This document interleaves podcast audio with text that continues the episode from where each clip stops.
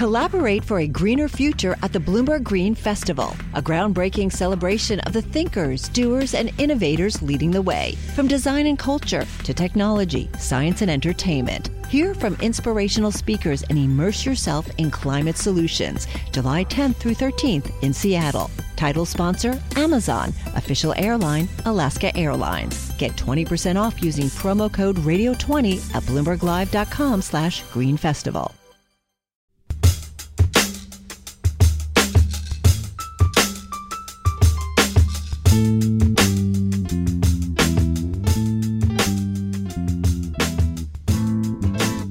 Hello and welcome to What Goes Up, a weekly markets podcast. My name is Mike Regan. I'm a senior editor at Bloomberg. And I'm Vildana Hajric, a cross asset reporter with Bloomberg. And this week on the show, well, as my colleague Cameron Crise wrote, the Fed just doesn't get much more hawkish than this. After raising interest rates by a quarter percentage point, policymakers are projecting the equivalent of six more such increases this year. And this comes as Russia's war with Ukraine rages on, clouding the outlook for the global economy.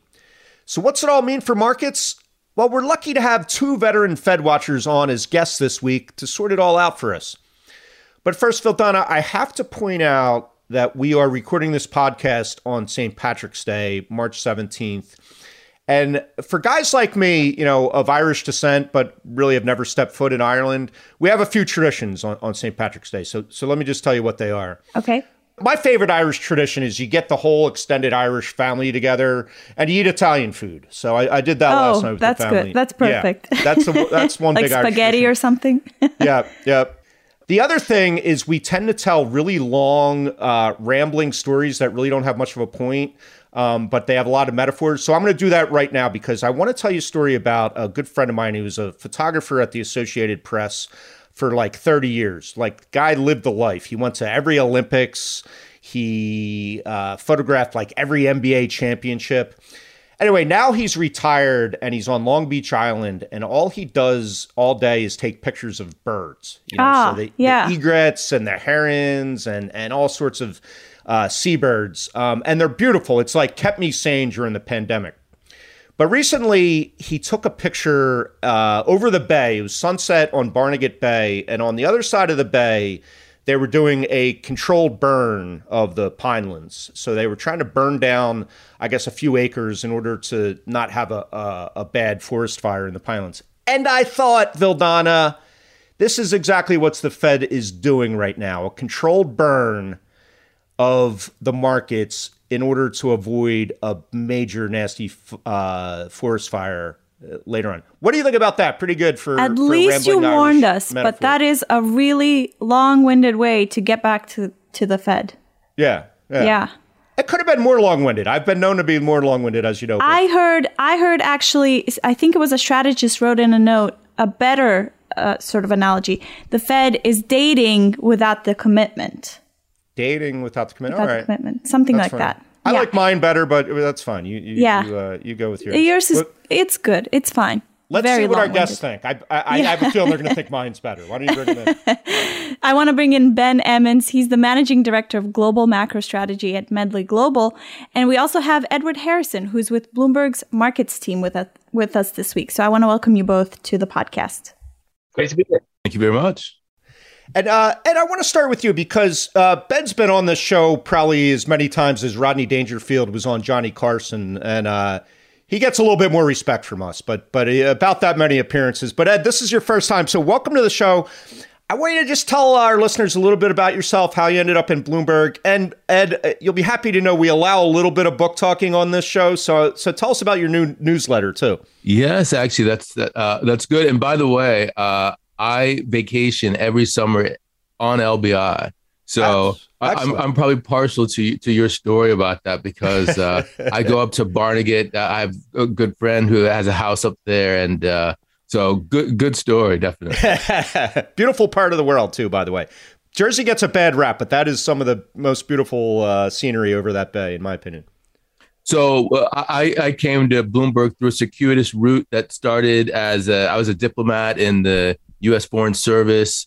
Uh, I, I left to go to business school, ended up in uh, financial markets, uh, doing leverage finance and high yield. in London. Uh, subsequently, decided this was the internet bubble. Why don't I get into the the bubble?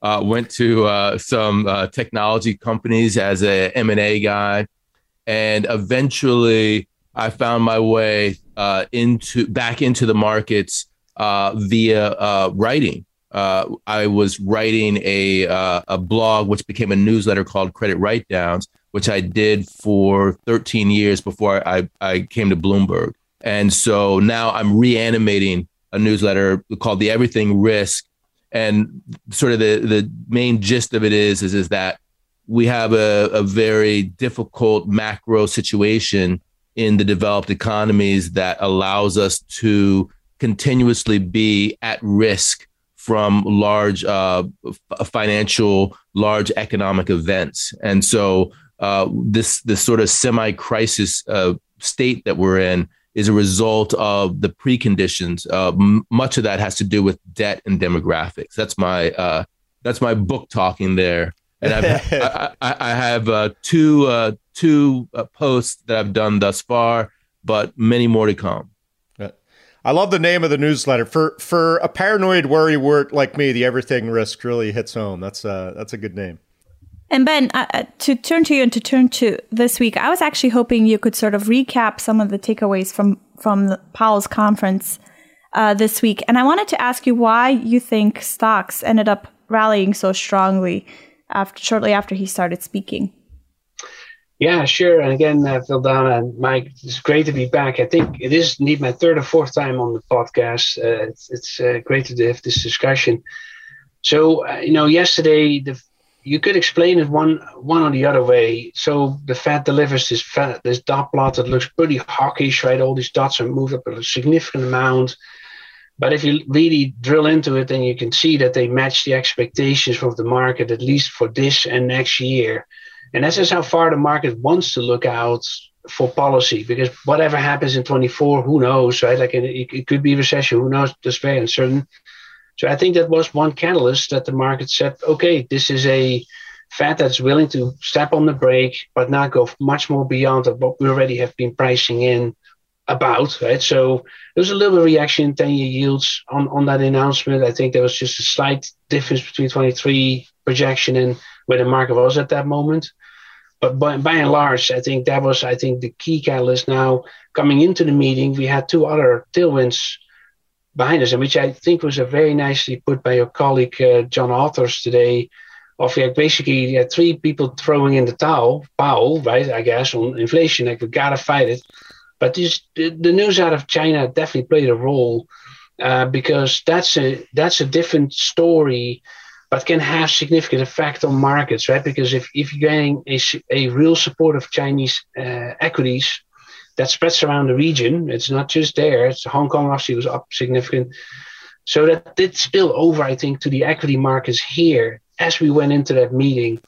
And then a lot of noise, but cutting through it, Ukraine and Russia are moving slowly towards some sort of a ceasefire at some point as these conditions are negotiated.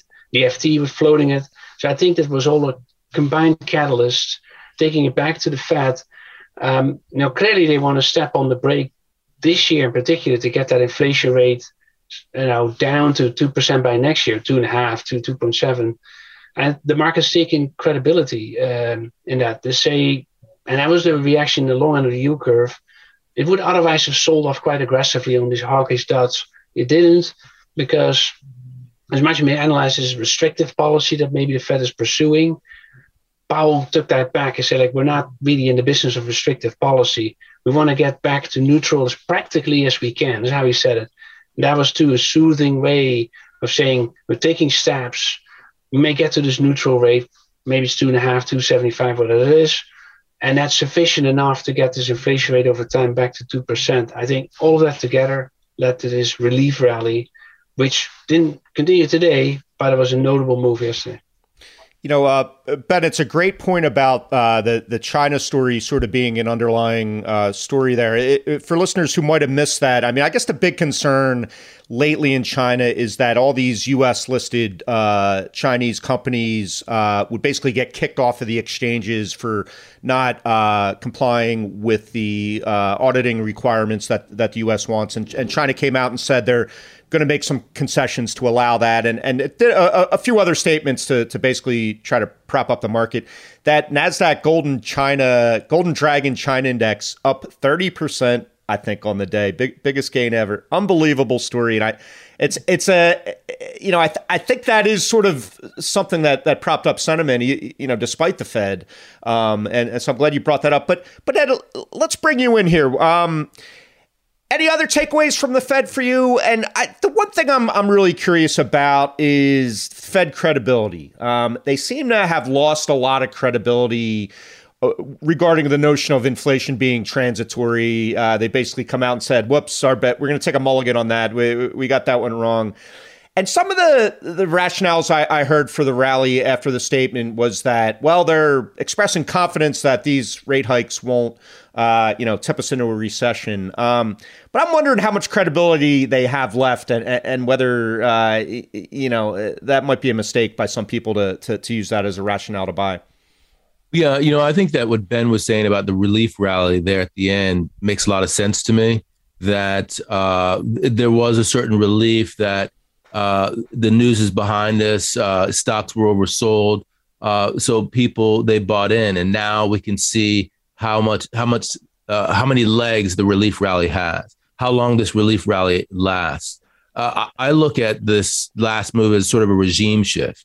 Uh, it's a regime shift basically because we're moving from the forward guidance game to actual rate cuts or rate hikes because that's the the Fed's main policy tool. When rates are zero, they don't have any rate cuts or rate hikes that they can. They don't have any rate cuts they can use.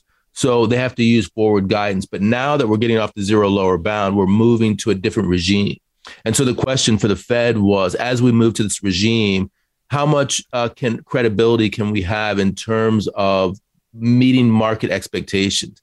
I think it was interesting that Ben talked about the Fed being bang on expectations uh, for what the market is looking for. They basically capitulated because if you looked at the dot plot from December 2021 uh, uh, to the one that just came out and think about the messaging in between, this is a lot more hawkish than they were speaking uh, two weeks ago. So they basically have said we're shifting from the forward guidance game to rate hikes. And we're going to do that by taking on the market position. We're capitulating our previous position. We're, uh, you know, waving the, the white flag, telling everyone that we got it wrong, and we're going to take on the market position. And so the reset is now for for that. And you know, I wrote about this actually a month ago.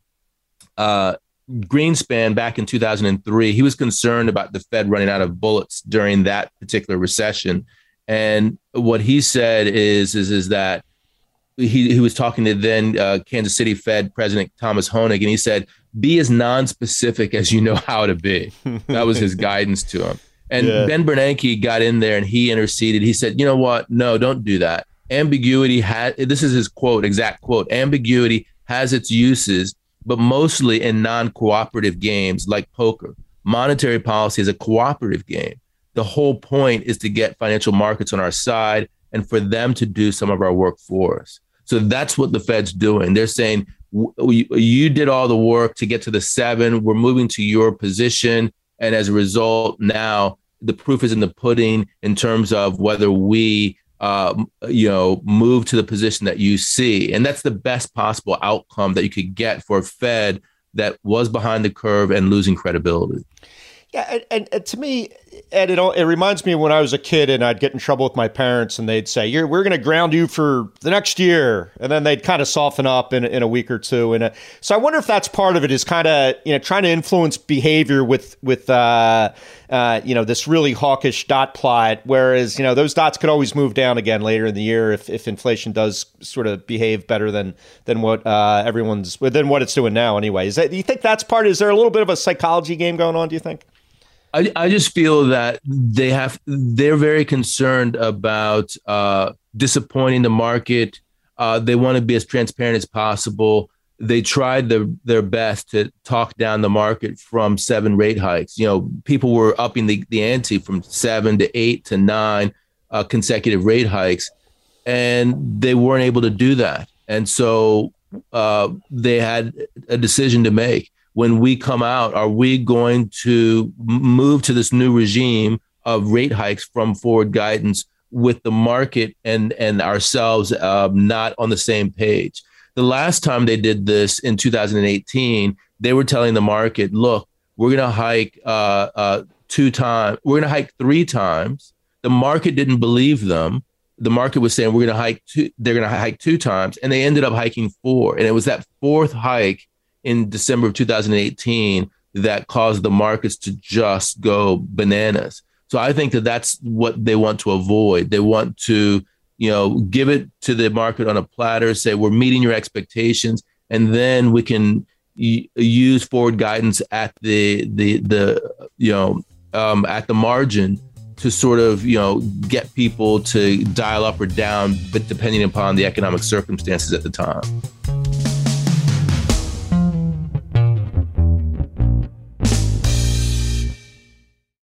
The countdown has begun. This May, a thousand global leaders will gather in Doha for the Qatar Economic Forum powered by Bloomberg, held in conjunction with our official partners, the Qatar Ministry of Commerce and Industry and Media City Qatar, and premier sponsor QNB. Join heads of state, influential ministers, and leading CEOs to make new connections and gain unique insights. Learn more at QatarEconomicForum.com.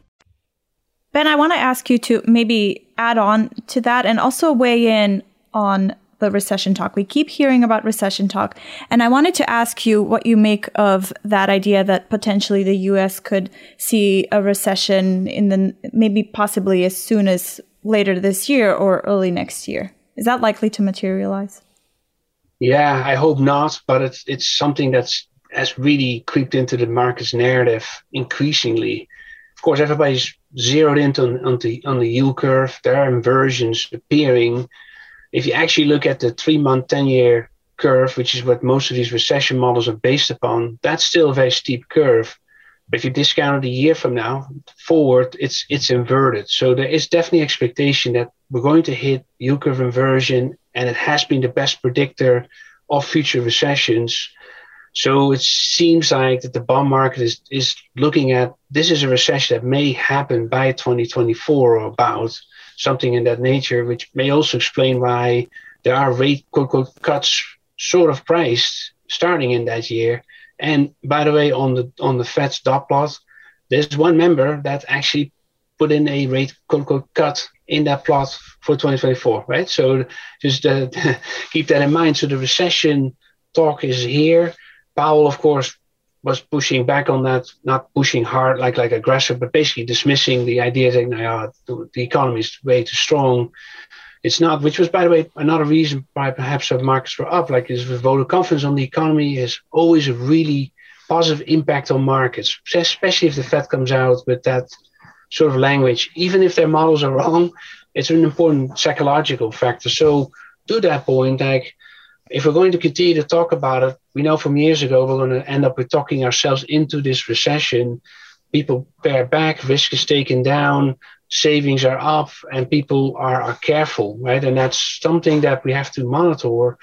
Now, look, the, the, the shock that we just went through with um, Ukraine, especially two weeks ago, is enormous if you believe on on on how global on a global scale that is taking place because 90% of all wheat exports, for example, come out of that Donbass region as well as in, in the Odessa region. So it all comes through the ports and, and other sides of the of Ukraine. That in itself can have a huge effect on, on global economy, right? In terms of uh, food either shortages or, or skyrocketing food prices that is, is going to impact lower incomes. And that's here happening here too. And now it has to be met with monetary tightening. And that combination has been historically, time and time again, another predictor of recession. Um, and then lastly, I guess, is that that if you uh, watch carefully what credit markets are doing, I've always found that a good leading indicator. So far, we haven't had disruptions that we had, say, five years ago through the energy markets into the high yield market and spilling over to credit. Um, but it is to be watched there too because you know the the, the trading houses in, in commodities are, are really constrained in liquidity currently cannot get any access of credit. So there's something of a spillover going on that may become bigger. And as that is the case if credit really starts to like be pulled back and there was some talk about it that companies were challenged with with issuing bonds in, in a certain period when the market got temporarily volatile because of Ukraine that just leads to disruption. And that could lead then to again paring back of activity and lead us to down to that path. So i think if i to, take those three the u curve you know the, the, the fact that food prices and and uh, and monetary policy tightening combined with signs some signs in credit it points to that we're at least going to face a significant slowdown of the economy. That's for sure. I think that's almost a given now uh, we would not be, be otherwise with equities here already correcting about 12 to 15 percent. It would have been less. It would have been taken back much. I think the rally, as the last point yesterday, was was that relief rally on all the uncertainties that came sort of together and were taken out briefly. But it was not about oh, while the economy is is uh, is actually in a good shape, we had miscalculated this, therefore rally. So I think the market is worried that there is a risk of recession on the horizon. Yeah, it's a, it's a interesting point about credit. I mean, I, I feel like the last time everyone freaked out about uh, credit spreads was when oil prices were so low right. that all that junk energy debt was under pressure. Now you got sort of the opposite idea, and I wonder, you know, I wonder if credit isn't maybe the signal uh, it, it, as powerful of a signal as as it was uh, in previous time. But I wanted to pick both of your brains about the, the notion of inflation right now. Um, to me, I was never you know, quite convinced that everyone was wrong about transitory inflation. I just thought that the the length of, of how long the transitory period was was off and and but boy the the whole paradigm has shifted now with oil doing what it's doing, uh, uh, China locking down some factories again, you know, uh, fouling up supply chains again. But I'm curious how you both are thinking about inflation. Have we sort of progressed away from the supply chains uh, and and sort of that big rebound in demand being the main drivers of inflation. Are we more now in sort of the scary uh, lingering effects of inflation with wages going up and that forcing uh, costs to go up, uh, you know, and, and that cycle sort of feeding onto itself, uh, sort of that that labor push inflation. Ed, Ed, how are you thinking about it? Are are we in sort of the, as the inflation genie kind of out of the bottle now, and and, and you can't really put it back, um, regardless of whether we normalize supply chains and everything else? Yeah, I think uh, we're uh, definitely in a different uh, mode right now than we were. We're not in the so-called secular stagnation mode. Even uh, Larry Summers, uh, who's the guy who coined that phrase, would say that and going back to Ben's comments just from before, that's one of the reasons that you see uh, the numbers ticking up in terms of uh, the Fed model. You know, the New York Fed has a probability of U.S. recession uh, predicted by the Treasury spread, the one that Ben was talking about, the three month to the 10 year. And if you look at how that works out, we're right now at sort of 2018 levels. That's when the Fed was forced to pivot uh, the numbers that you were talking about back uh, during the uh, the shale oil days were slightly lower, but they were still concerning. That was still a concerning market. Uh, uh, but the reason that uh, it's like that is is there's a residual belief that the Fed may not need the seven may not be enough, and we they may have to accelerate. So the the market is positioned as it is now with uh, a rate hike at every meeting, but potentially, if we're in a new regime, as I think that we potentially are, uh, we could move to 50 basis points at any meeting. Every meeting's live, and every meeting's live for 25 or even 50 basis points uh, from here on out. And wh- why is it that we would be in that regime? I think it has to do with changing preferences. You know, there's the deglobalization, and there's also the sense that uh, we this has gone on long enough that people they need to stock up on certain things, and they their preferences shift in terms of what they're willing to, to stock up on as a result of uh, what's happening. So that will continue the inflation uh, genie rolling. And when that happens long enough, people uh, they say, "Time out. We need to get a, a, a pay raise. You, we need more money." And then you get that sort of uh, that that spiral that you were talking about, Michael. So I think that we're there and I I believe that the the market is the bond market is much more an edge about that being a problem than the equity market, and that's reflected in the very low spreads that we have between, uh, say, the three month and the ten year. Not as much, but more so the two year and the ten year, or the seven year and the ten year, which is now inverted. Yeah. And for both of you, I wonder is, you know, with all these other drivers of inflation besides low interest rates, is there a chance that, you know, aggressive uh, interest rate increases won't even solve the problem? Or if they do, it's, you know, the medicine will be worse than the cure and, and we'll have a, a, a real shock to growth as a result. What, what do you think about that, Ben? Yeah, it tends to play out that way, Mike. Like you have to then become really restrictive, as they say, the wonky term, but that's kind of way to think about it. The funds rate goes far beyond where it may be neutral. Uh, and that's a bit elusive concept, but okay, let's go with it, right? That that neutral is something like 2.4, 2.5 as the Fed's been putting out. Uh, that you you're too restrictive, and then you really, you know, first of all, in the US, it will be particularly through credit. That's always how the US economy gets into that recession. If you start stifling consumer credit, company credit, things really slow down fast. That's what actually happened with the shutdown uh, two years ago, right? It was shutting down the economy had that amplified effect on credit. We were immediately in a recession almost on the day that we shut down the economy. So we're now in a slow grind towards that, I think. Um, and yeah, a point is how many rate hikes are really necessary in order to get this inflation rate down. Now, there's one advantage that the Fed has over other central banks in that regard, and that's the dollar. Because if you were to hike rates such that you're getting a further surge in the dollar, call it that way, and let's take a look at 2014 episode as, as, a, as a good example of that, right? When we went from 2014 to 15 up to almost 25% in the dollar or something like that, what the impact that will have on commodity prices globally. That could be a, a way of how the Fed can better control inflation. It doesn't even have to say strong dollar policy, but just by nature of hiking rates that would you know boost the dollar, particularly against G10 currencies. Because if you think of the other example that's playing out live is in Brazil. Now, the central bank there has been aggressive. Same in Chile, right? They have taken, they were much more preemptive. Their stock markets this year are up, by the way, 10, 15% or something I looked last time.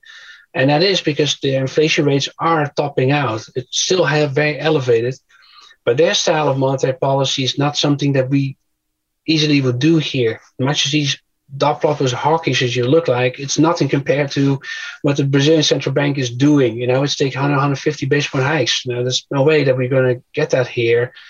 But if it if the Fed were to move with 150 basis points in a short order, uh, you know, by by June or so, we're up 150 basis points in in uh, with the Fed funds rate, the dollar would meaningfully take off, I think, and that would be impactful. Maybe one last point on inflation, as it gets more entrenched, and embedded you know, if you follow the Michigan survey, read the text, they since last year, somewhere in the spring of last year, the word inflation psychology started to appear a number of times. And I think they got this from surveys. This is the 70s idea, right? Of people got affected by inflation and started making decisions about their purchases. Either they slow it down or they start hoarding things or getting ahead of the ahead of the curve, if you will, right? Because they're worried about prices going up even further. So that's something to keep in mind because consumers thinking that way is obviously having effect on, on inflation long term. Because if you look at the consumer uh, projection for inflation from the conference board, since May of 2020, their one year projection has been over 6% that's been dead on where we ended up with inflation. You know, it's been one of the best predictors this time around, this case. So watch those because I think if those do not come off, right, and been seems to be the case, both Michigan and, and Conference Board one year expectations is not not stay very elevated.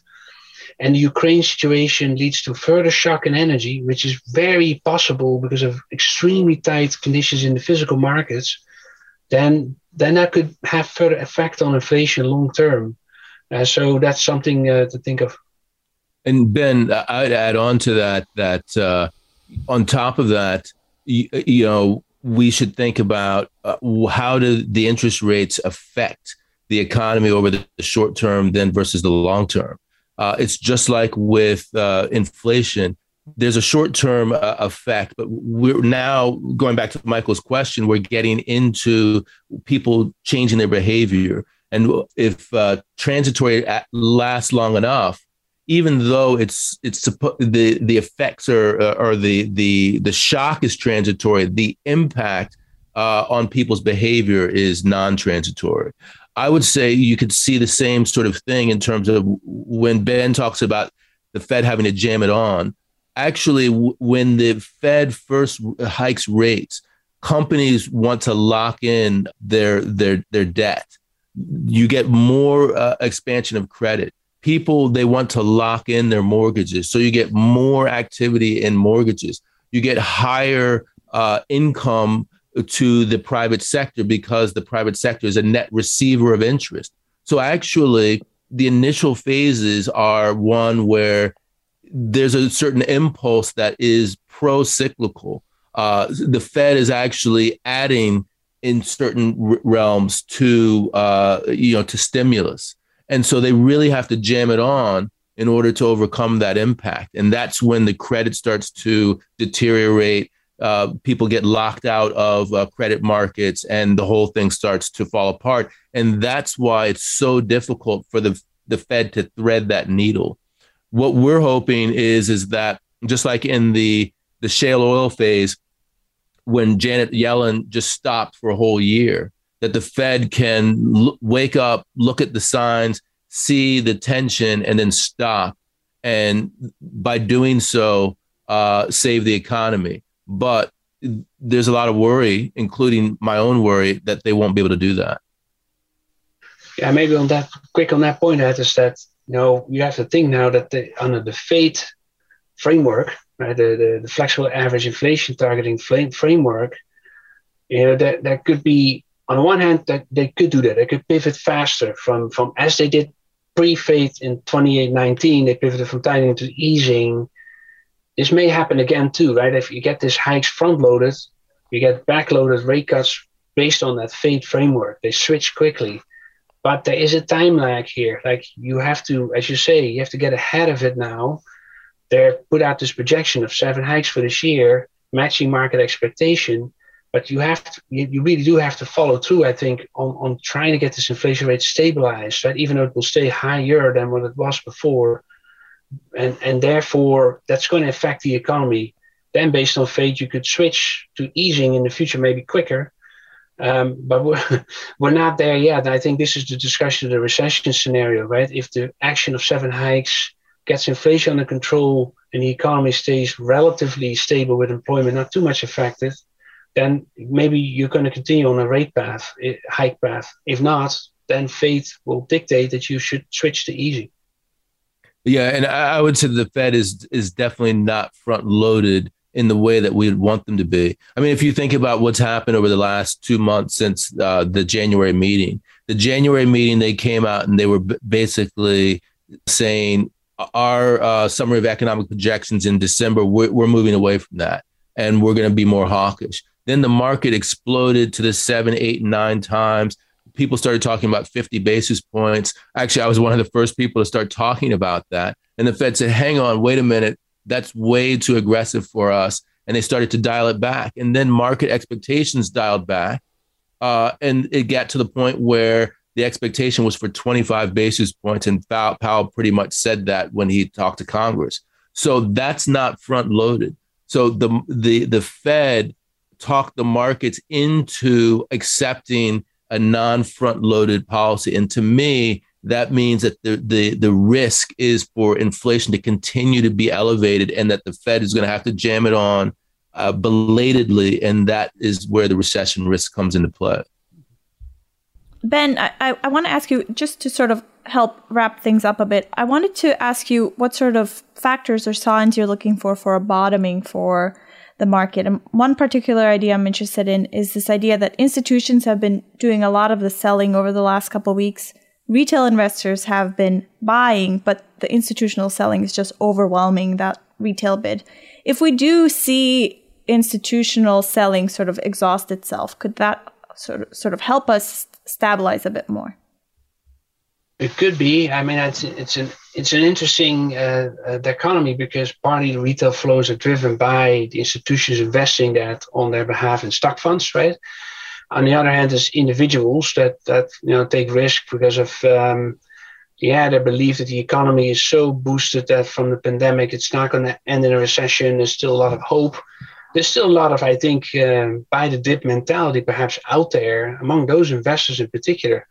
And is as long as the Fed is not yet on on the course of this balance sheet reduction, uh, which we didn't talk much about here. But if, if they they're going to do that, they're going to have a plan. They're going to make that aware of it at a meeting, which probably is in May. But if there's a psychology about that too, right? People view the balance sheet of the Fed and the stock market very linked to one another. If it goes up, the stock market goes up, and vice versa. So that does play a bit of a role here too, because if if that if the Fed gets aggressive there, also as as in you know adding on to you know, get ahead of the curves, as, as Ed was explaining, then I think the bottoming is going to be challenged. You know, there's there's a lot of I think still psychology, painful psychology left from 2018 on that on that part. You know, it was clear that reserves in the system were hoarded, and the situation got too tight, too quick. By doing both balance sheet reduction and, Fed you know, and, and Fed funds uh, rate hikes, so so I think this bottom is a bit elusive at this moment. Um, in addition to that, we, we do deal with a geopolitical uncertainty that, that does have quite unknown outcomes, uh, including what you're seeing today. Right, these these headlines remain threatening, so um, we have to see that. So I, I I think it's a bit of a play of on the one hand hope that the buy the dip is here or people willing to do it. They they think it's just over now, right? Let's let's do this because it's going to be just the same kind of a major rallies before. But let's not forget that the psychology of the Fed's balance sheet and, and the and the and the stock market are is actually very strong. So I wonder if the retail traders at some point also dare take notice of that and say, you know what, this is maybe not so much of a buy the dip here at this moment as we go from here.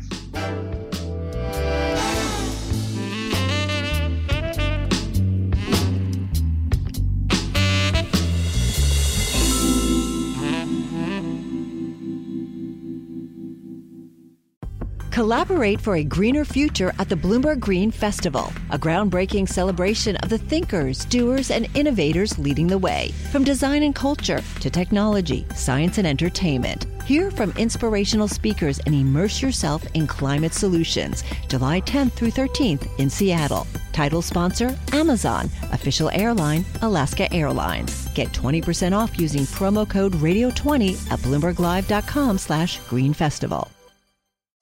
One more quick one uh, before we get to the crazy things. I'm always uh, thinking of our listeners who are like, listen, just get these guys to tell me what to do with my money already, you know? So here we got an aggressive Fed, an aggressive Russia, uh, lockdowns in China. I mean, what what do you do in this scenario? Is it just a go to cash wait for the dust to settle type of scenario or, or, or, quickly what would you guys do and i know everyone's risk tolerance is different and and uh, retirement horizon is different so let's just pretend our listener is oh i don't know a, a cranky fifty-something-year-old guy in New Jersey with three kids uh, heading to college, and he's he's not the most risk-tolerant guy in the world. What, what, what would you tell him? Well, you know, I would definitely say uh, you're de- you do want to raise a bit of cash to be able to redeploy it.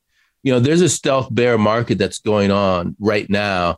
You know, even though the overall market's down 10%, if you look beneath the surface, there's a lot of pain that's that's uh, been had. I'm looking at some of the stocks on my screen right now. Uh, you have Toll Brothers down 32% of from the 52 week high. Lennar's down 24%. Home Depot's down 21%. FedEx is down 30%. Mm. Starbucks is down 30%. Uh, you know, so Ford is down 35%. So these are, you know, uh, real companies that make real products. And, and you have to ask yourself, how much further down can they go? Uh, it's not about buy the dip. It's about understanding the dynamics of the market and and also uh, the real economy. At some point, these companies are going to be a buy, uh, both uh, you know from a valuation perspective, but also just from a liquidity perspective. And so I think that you you want to hold more cash to be able to leverage into those real companies when when the uh, when the market turns. Stick with the quality and not the uh, not the innovators and disruptors of the world, I guess. Well, you know, I, I, that's a bit more of a crapshoot. I have another list of companies uh, there. uh, you know, Robinhood's down eighty five percent. Uh, you have like Beyond Meat is down seventy three percent. Uh, so yeah, you know, uh, th- th- I don't think that. I mean, they could go to ninety percent. They could go to hundred. You never know. Uh, but are they coming back, and how quickly are they coming back? Vildana's got to eat more of those veggie burgers. yeah, I think, Mike, uh, you know, I've, I've never been a fan of holding cash. I've always been more about stay invested. You know, and as you know, when I worked at a major investment management firm, there was a strict discipline on, on how much cash you should hold. And obviously, it was for liquidity reason because clients could withdraw the money, but it was also about like, yes, cash is, is can be a very stabilizing factor in your portfolio if you go into a, a, a period of significant volatility. So when the invasion happened on, on February 24th, and you had a lot of cash from February 24th through, say, the first week of March, that probably would have helped you a bit with that volatility move. But then it didn't, right? We had actually we have the best week, closing week probably coming in for the S&P uh, since I think a number of months now. So it just tell you like you you, you you don't want to be in let's say 20 30 40% sort of levels of cash. I think that that would be really dragging on on your long run you know return that you try to achieve for retirement. But you know that you want to be optimistic with the cash that you have that that's always a good idea. Um, you know cash is is, is simply a volatile an asset with zero volatility. It cannot really be uh, otherwise valued right? It's it doesn't have any discount factor nothing but it is also something about pure optimism. Like if you have too much cash, you're going to deploy it. This probably happened yesterday too. There were probably people on the sidelines looking. This is maybe a moment to do this, right? And uh, so I think you want to think about in that context as opposed to using cash as an asset that people sometimes say because it isn't unless you put that cash into a treasury bill, right? Let's say that a cash equivalent, sure, but that, as we now know, that can lose value too, especially in this scenario of a Federal Reserve hiking rates. The value of the T bill will will uh, will go down. right, right. Good stuff, guys. Good stuff. But, but now it's time for the crazy stuff. Uh, uh, I, I, I got to say, Vildana, get us started. What's the craziest thing you saw this week? Well, something I'm really interested in is this idea that crypto could potentially be used to skirt sanctions, which there's a lot of analysts out there saying it's that's it's not really that's not really the case. But we had a story from one of our co- colleagues, Olga Kharif. She wrote about a crypto forensics firm potentially having found a wallet with millions of dollars worth of crypto in it. And it might be linked to sanctioned individuals and, and oligarchs. And the, the company is called Elliptic. And, and they've apparently passed the information on to the government. And uh, he was telling us, he was telling Bloomberg News that crypto can be used to skirt sanctions. Interesting. So to me, that was really interesting. That's that's pretty good. Ben, was that your wallet? My wallet? No. uh, and the crazy thing I thought that well, you know, I, I watch Jim Cramer often on at night. You know, I you know, he's, Never he's, heard of him, Ben. Never heard of him. I know, but I got to mention this one because I thought this was crazy. So he, he's a bull, right? As we know, secular bull. I always like his enthusiasm. But what he said was this: he said, like, and to Vildana's earlier question, how the market will bottom. He said, look, everybody, I mean everybody, on the bus, on the train, in the stadium, wherever you are, just everybody has to think bearish about the market. If everybody is bearish, everybody's selling then the market will bottom. That's what he said. I thought that yeah. was crazy. Like, you know, that's one, not going to happen. Two, you know, that that, that, that, that herding mentality doesn't exist. So uh, that was pretty crazy. All right. That was a pretty good Cramer. It, it, you don't see Ben moving the hands. It's the hands that did it for me. I, uh, yeah. uh, I could almost see the sweat stains forming on your shirt there. How about you, Ed? What's the craziest thing you saw this week?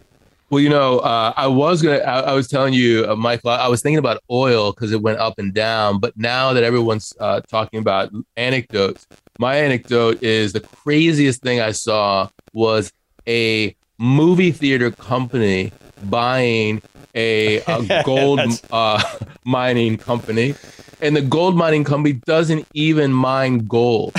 to me, that is absolutely bonkers. And you know, I'm talking about AMC's acquisition. Yeah yeah. And and just so you know, the gold mining company went public via a SPAC. Of course it did. Of course. Did. If that's not crazy stuff, I don't know what is. Yeah. And you know what? what's interesting to me about that is it really was only a twenty-eight million dollar investment, but the the amount of media that AMC gets, the earned media you get for for doing that, you get all the apes back uh, back on board with the stock. Maybe maybe it's worth that twenty-eight million. I don't know. I don't know. Um, all right. Your your crazy things were all great. I'll give you the winning crazy thing now, which is which is mine, of course. Uh, courtesy of, and it pains me that mine always wins, Vildana. But I mean, I have to be objective about this and and and be honest. Yeah, it's not that crazy how that always happens. It, you always win. nuts, isn't it? Yeah. Courtesy of the New York Post, which, as we all know, is the the crazy things paper of record. Elon Musk, you've heard of him, right? The world's richest man, challenged Russian President Vladimir Putin to, quote, single combat amid the war in Ukraine, prompting a Kremlin official to fire back at the Tesla boss, calling him a, quote, weakling and a little devil. So Musk tweeted, I hereby challenge Vladimir Putin to single combat. Stakes are Ukraine. And the words uh, Vladimir Putin and Ukraine were written in Cyrillic letters used both in Russian and Ukrainian uh, and then he tagged Putin's official account saying, Do you agree to this fight? I'm not sure what single combat is. I guess I don't know if you bring uh, pitchforks and and uh, longswords yeah. or something. But the question is, Ed, who are you backing in this fight? That is a good question. Who do I back in single combat? You know, I, am gonna I'm gonna give it to uh, Elon on, on this one because uh, he's a younger guy. I, I, think he has a little stealth to him. Yeah. I'm, I'm gonna I'm gonna go with Elon. All right. You know, uh, Putin is that judo master, but I'm not sure how serious the competition's been when you see those videos of him uh, uh, knocking guys over. Definitely the craziest thing I saw this week. Ben Emons, Ed Harrison, great to have you uh, both on the show. Uh, really important week, and we really appreciate uh, being able to pick your brains. And I hope we can have you both back again soon. It was a delight. I really enjoyed it. Thanks, Mike, for that. Really great to be back here. Thanks for joining us.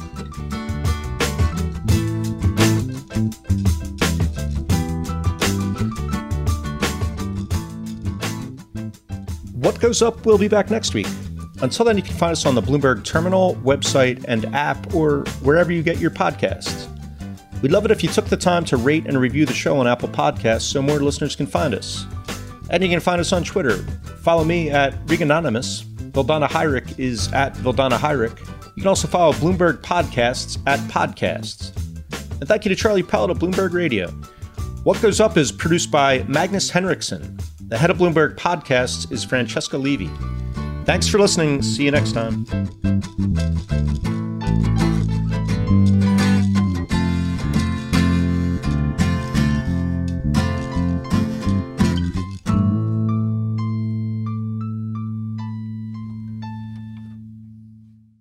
The countdown has begun. This May, a thousand global leaders will gather in Doha for the Qatar Economic Forum powered by Bloomberg, held in conjunction with our official partners, the Qatar Ministry of Commerce and Industry and Media City Qatar, and premier sponsor QNB. Join heads of state, influential ministers, and leading CEOs to make new connections and gain unique insights. Learn more at QatarEconomicForum.com.